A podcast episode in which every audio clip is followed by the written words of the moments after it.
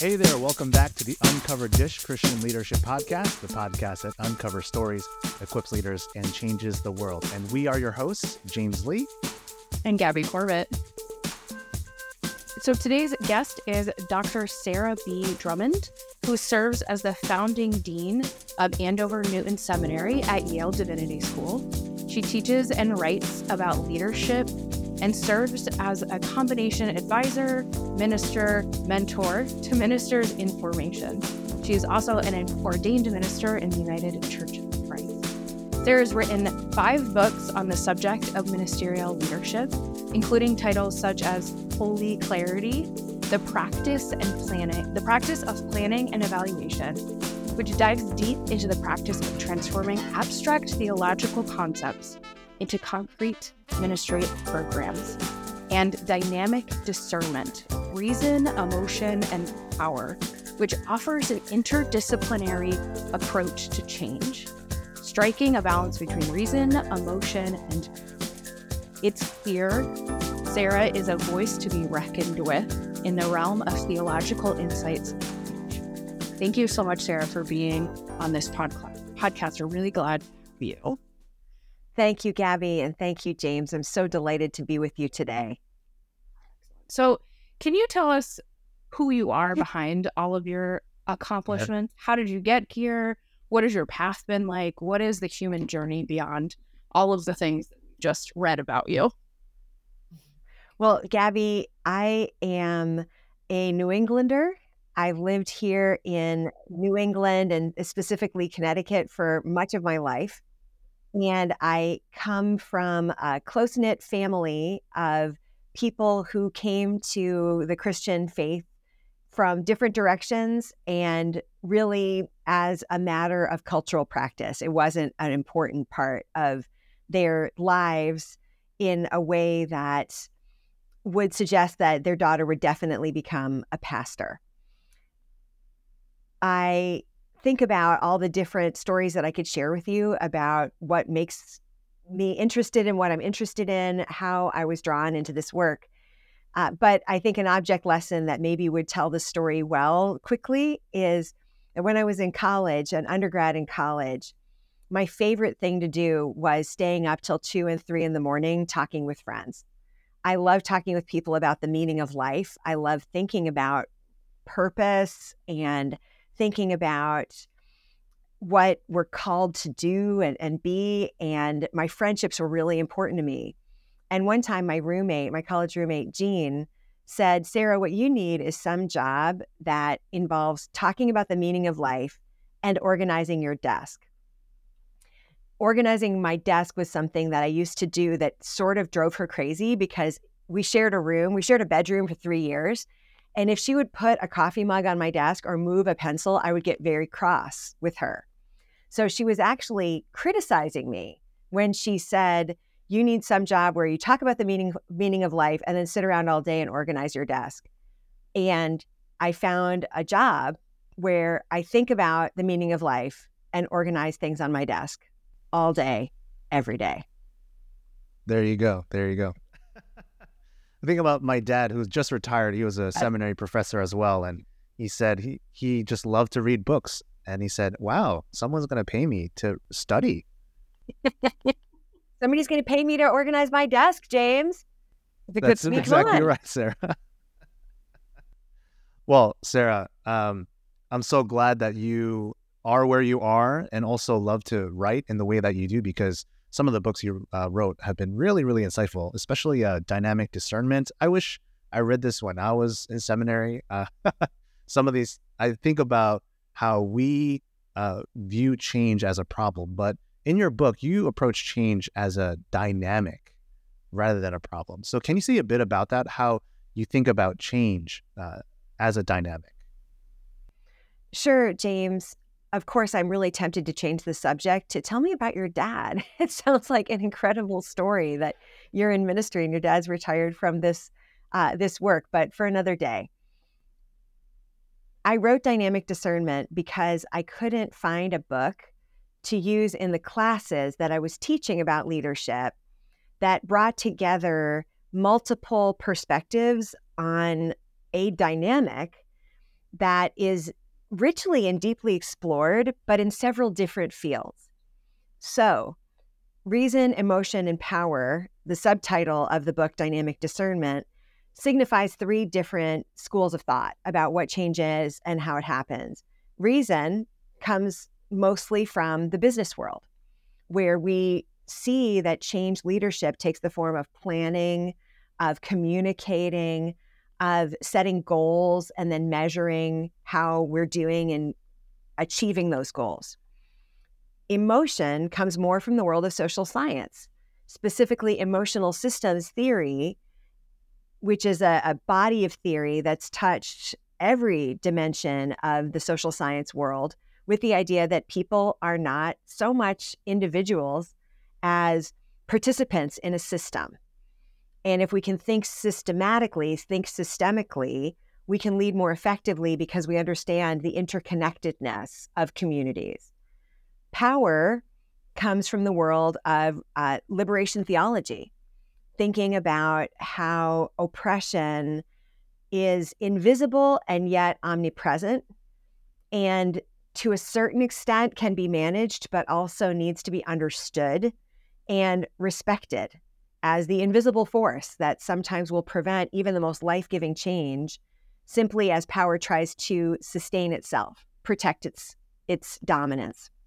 So, this is a really brief summary of an entire book. Now, you asked the question about in what way is change more a, a um, dynamic than a problem to be solved? Right, right.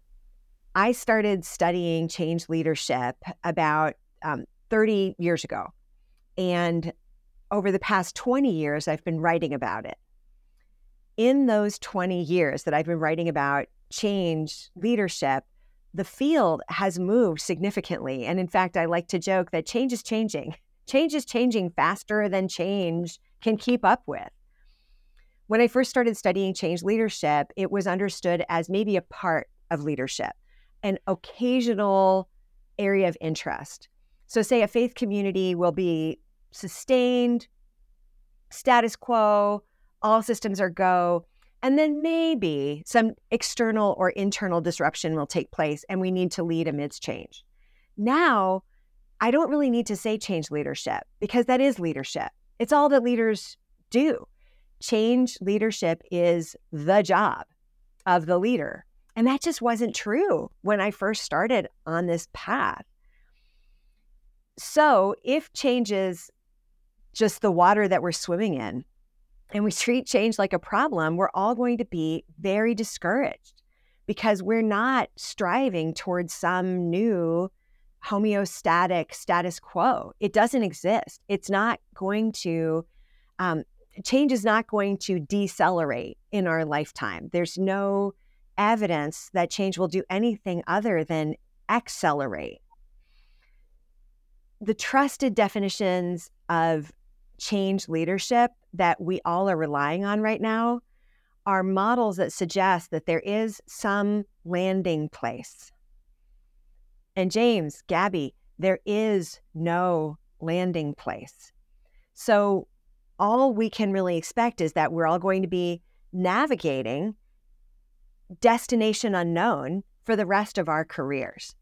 So to seek resolution of that anxiety is going to depress us, it's going to de energize us, and it's going to cause us to say that our very best leaders, the ones who are able to find a way to energize their communities in the midst of destination unknown, we're going to be telling them that they're failures. Because if resolving tension that leads us to change is a failure, we're all going to fail. Wow. Wow. Wow you know, and we see change all around us. You know, uh-huh. I know during the pandemic, they say that within the first six months, we saw five years worth of technological change happen. And we see industries change all over. But for some reason, I believe change seems to be harder in the church. There seems to be more of these uh, interconnectedness with people. There's a lot of emotion that is tied into uh, that which we care about in our spirituality. But why do you think change is so hard in the church? Some of the things we love the most about church relate to that which transcends time and transcends change. God is immutable. Jesus's love for us cannot be interrupted, canceled, diminished. People come to church because they want to be part of something that's bigger than themselves. And sometimes that bigger thing is a tradition, is a physical sanctuary, is a ritual practice that was practiced before they were born and will be practiced. We pray after we're, we're gone. Those are beautiful impulses. And if you tell somebody that for no good reason you're about to take some of those treasures away from them, they will fight you. And God bless them, they should. They should.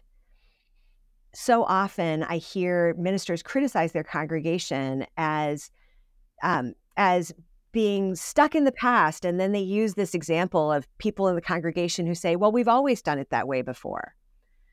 I admonish my students. I tell my students, I never want to hear that expression come out of your mouth. Never.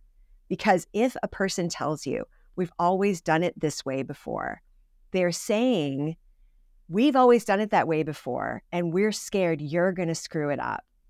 We're scared that you don't understand why this is so important to us. We're scared that you would throw out the baby with the bathwater if we let you if a congregation is saying that to you, it's because you need to work harder on building trust with them. Doesn't need, mean that you need to keep things the same. It means that they need to trust that this cherished thing is as important to you as it is to them. So it doesn't mean that we don't get frustrated at the pace of change or frustrated when we need to move quickly to change something that has been a cherished ritual in service of another cherished thing that's really just as important.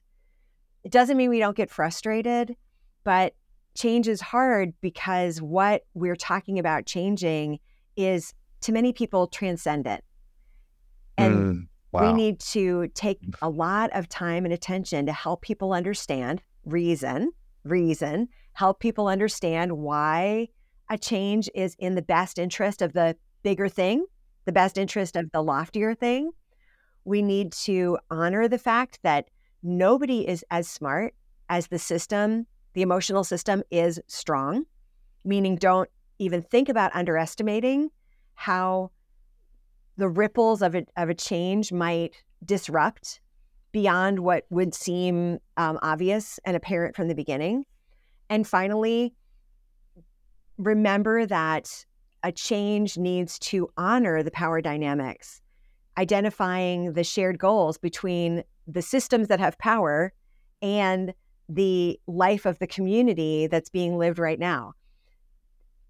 We do this in real time. It's not like I expect that a person's going to sit down and make a list of all of the different steps I just made, but I think we can train our instincts toward not just implementing a change because we're in charge nobody cares that you're in charge. They don't care. What they care about is does this change make sense? Have you honored the feelings that are likely to ripple out? And have you thought in advance about how to non anxiously soothe those tensions? And have you consulted with those who could ruin your idea like that because of the power that they hold? It's not easy, but it's also it, it's it's not easy, but it's it's just not surprising to me.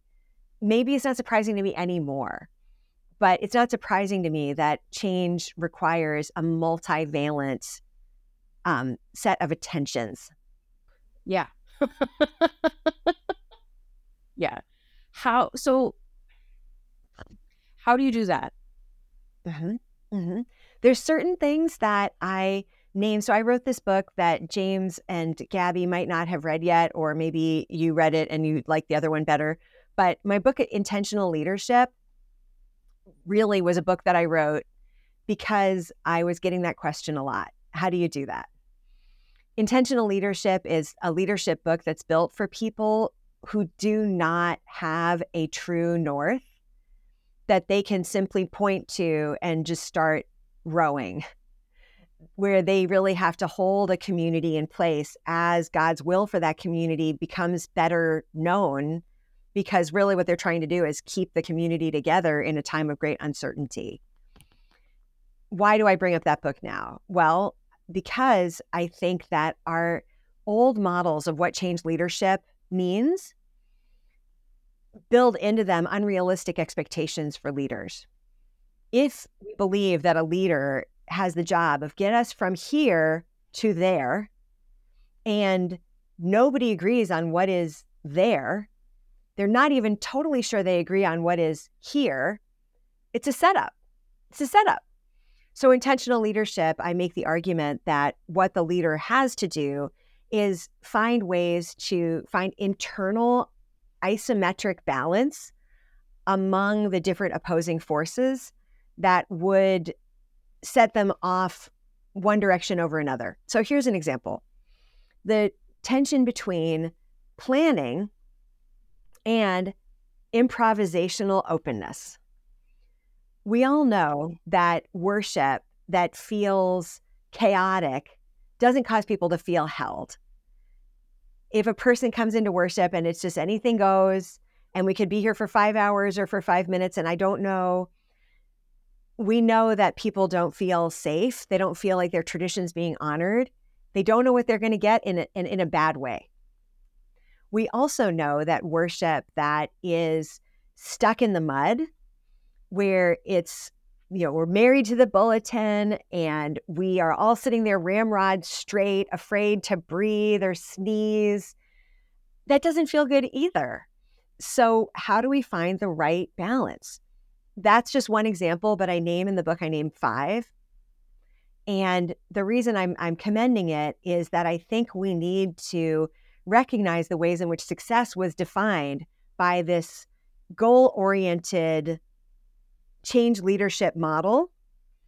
And that goal oriented change leadership model does not work right now.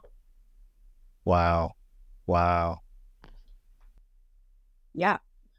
I think we're seeing that immensely uh, as things have changed, especially post pandemic slash in the pandemic slash whatever world we're living in right now. And I think it's really important for us to look at different models of leadership and change leadership. Um, especially as, you know, James and I are fairly young in ministry. Um, and what does that look like when, you know, 20 years ago, we thought we knew what the church would look like in 20 years. And who knows what the church will look like 20 years from now? And how do we build up leadership that is excited about that and who's willing to take on what church could be, what the community and the kingdom of God looks like if it doesn't look the way that it's always looked. Yeah. Well, what really excites me coming out of the pandemic is that what you're naming are patterns and trends that I and my colleagues in the study of ministerial leadership have been talking about for 20 years, but people didn't believe us. The the idea of change being the norm. So it's not we're changing so that we could arrive somewhere, but it's just that change is just a part of leadership. Uh, is is also a little terrifying, right? Uh, it, it is going to feel a little uns- unsettling and perhaps chaotic. And I know we're kind of jumping from book to book, but the reality is, is uh, these are very powerful books. And I do want to jump to uh, Holy Clarity for a moment because in that book you describe the importance of um, the practices of planning and evaluation, and ultimately having clarity in church leadership. And so uh, that's one thing that gives me a little hope, right? Okay, so we still, there's this drive towards, there is a way to find clarity in the midst of the, the uncertainties and the changes. And so, um, why does clarity matter uh, for effective ministry? And uh, what do church leaders need to do to gain clarity? Mm-hmm. Holy Clarity is the title that my publisher helped me choose for my first book. And after the book came out, my husband, who is a Marvel guy, not a DC guy, pointed out that it should have been called Holy Clarity Batman.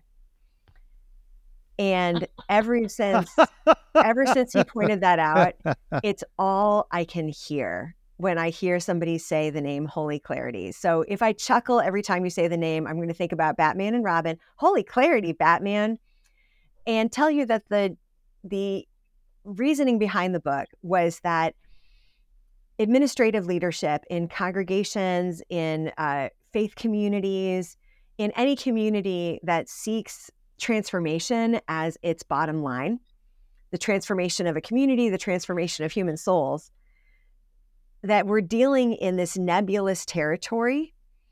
And that means that we might all fall prey to having differing understandings of the reason we're doing what we're doing.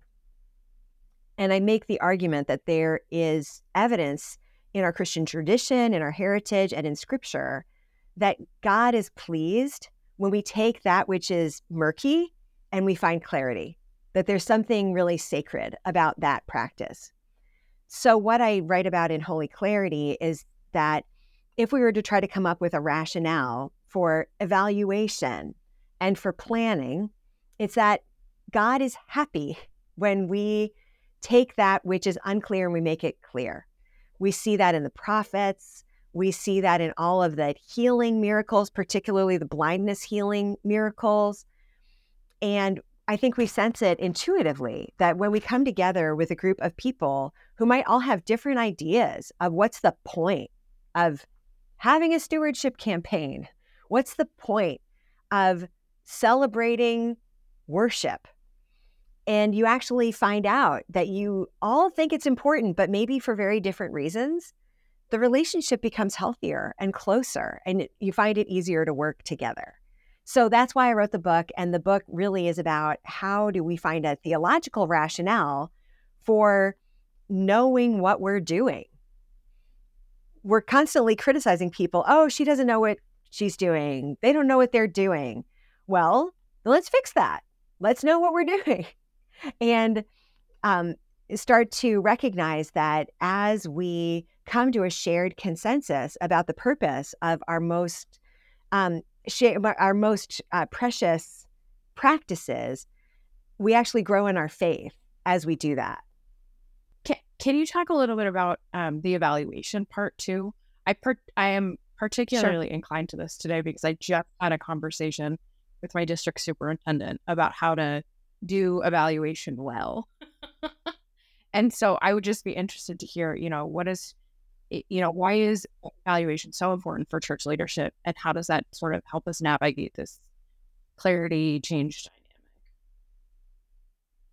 Evaluation is a word that strikes fear into the hearts of many. And that to me is a wasted opportunity and a waste of energy.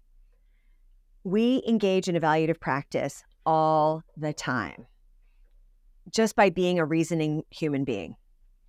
A formal evaluation, I think, is best is best when it takes the anecdotal and incidental conversations that we're having anyway and simply builds a summary and names future directions. When churches that don't engage in any kind of evaluate, evaluative conversation about anything suddenly decide that they're going to evaluate their pastor, they got no muscles. They got no muscles and they tend to be very, very bad at it and feelings get hurt. A simple way to organize an evaluation of say say you want to say you wanted to create an evaluation of your um, lay leaders. So imagine that you wanted to um, you wanted the lay leaders to engage in some kind of um, self evaluation in order to set good goals for the future, right? So the first step is that you need to set criteria. Criteria. And I'm obsessed with criteria because I think that this is the step that you skip to your peril. Feelings always get hurt if you don't clarify the criteria.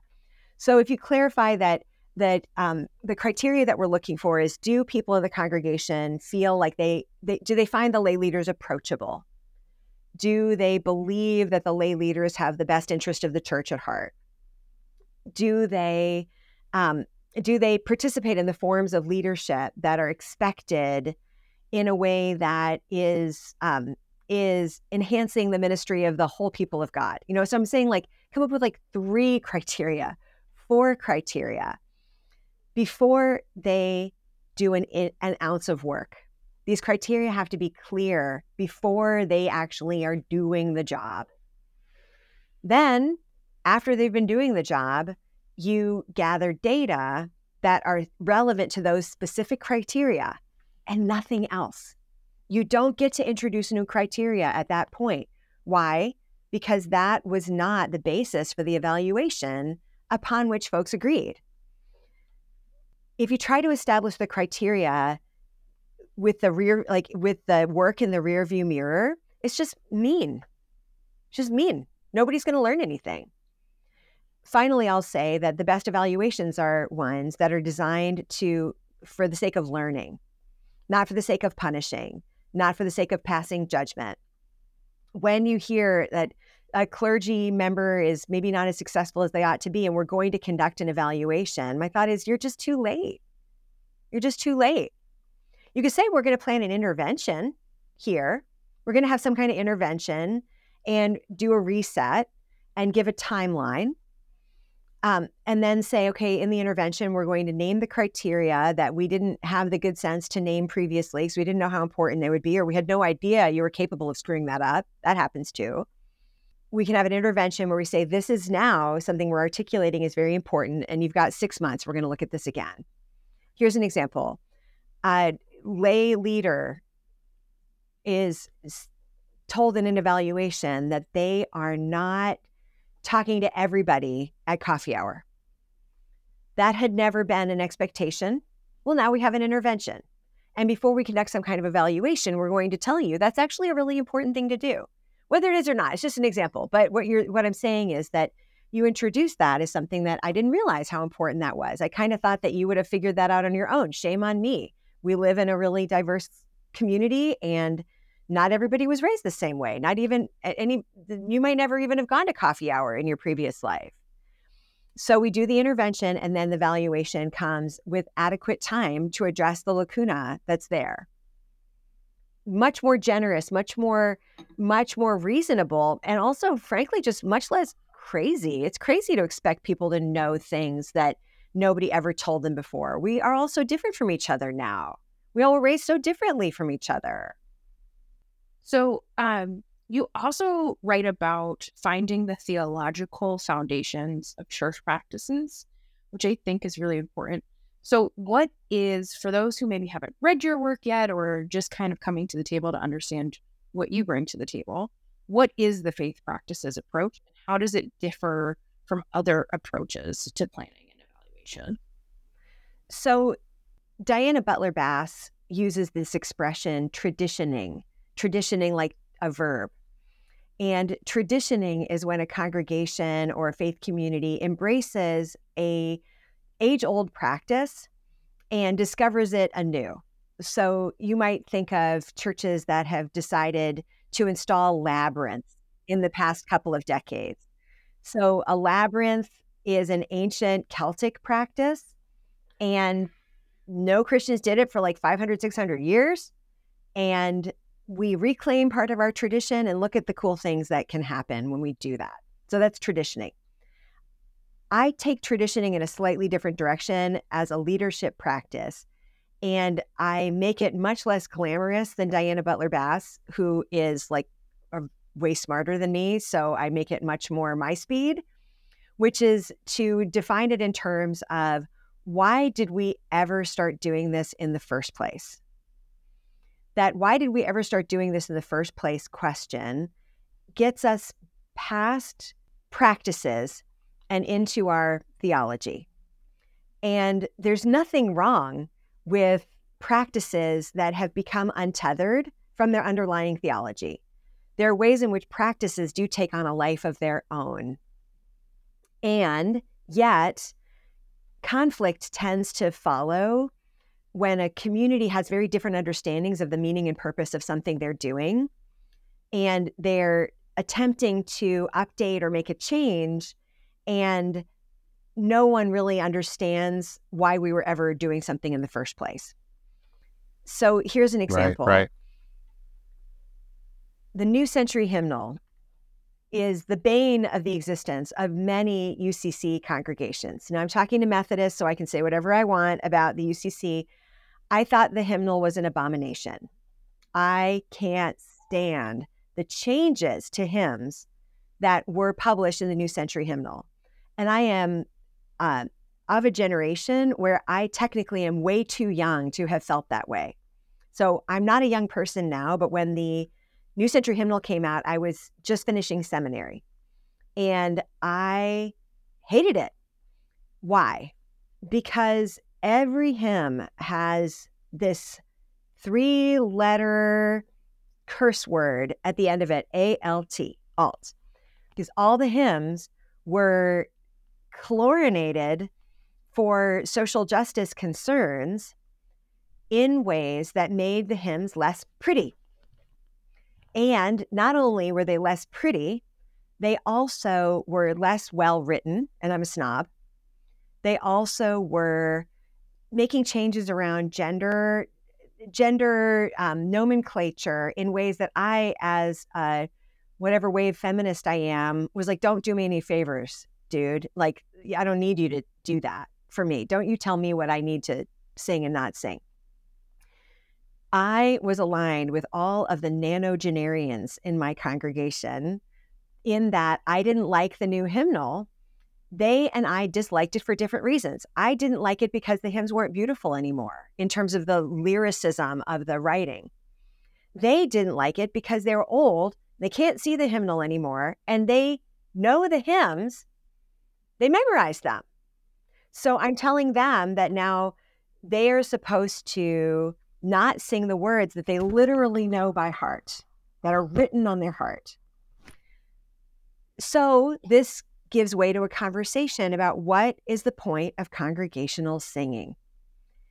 And that's where the evaluative practice gets really interesting because I don't like being required to sing words that are poorly written.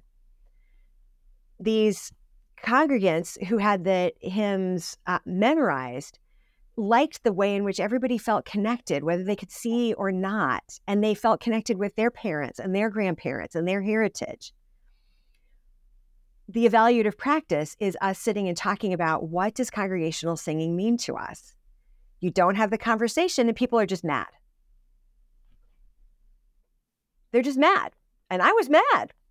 And I was shocked by my own response.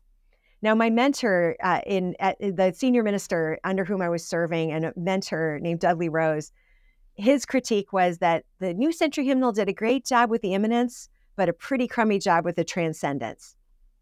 So, in order to sound smart, that's what I would say, or that's what I do say now. But really, I just didn't like it because I thought it was ugly. And it raised really important questions about the practice of our faith. So, in higher education language, we would say um, principles over practice. That the principle is I'm trying to teach the kid, not um, you need to teach math this way, that way, or the other way. It's I want to teach this kid. That's the principle mode. With us, we rely on our theology. well, lay it on me. What's your last question? All right. So, our last question is uh, if you can have one dish for the rest of your life breakfast, lunch, and dinner, no variations, what would that one dish be? It's a very cruel, cruel question, James, because I love food. But I'm going to have to say I would have to go with mujadra, which is Lebanese style lentils, food of the gods. Food of the gods. I love, love it. it. I love it. so where where can you get it? Where's the best place to go for it? Best place to get it would be 67 Marburn Drive, which is where I grew up in Suffield, Connecticut. There you go. Jackie Joseph well, Birmingham. My mom makes the best mujadra in the history. There you go, mujadra. Next time we'll meet in Connecticut and we'll have a dish. Sounds good. Thank, Thank you, Sarah. Thank you so much. And uh, folks, if you wanted to find out more about Sarah, go to uh, sarahbdrummond.com. Yes, Sarah, and we'll we'll talk to you again soon. Take care. Thank you so much.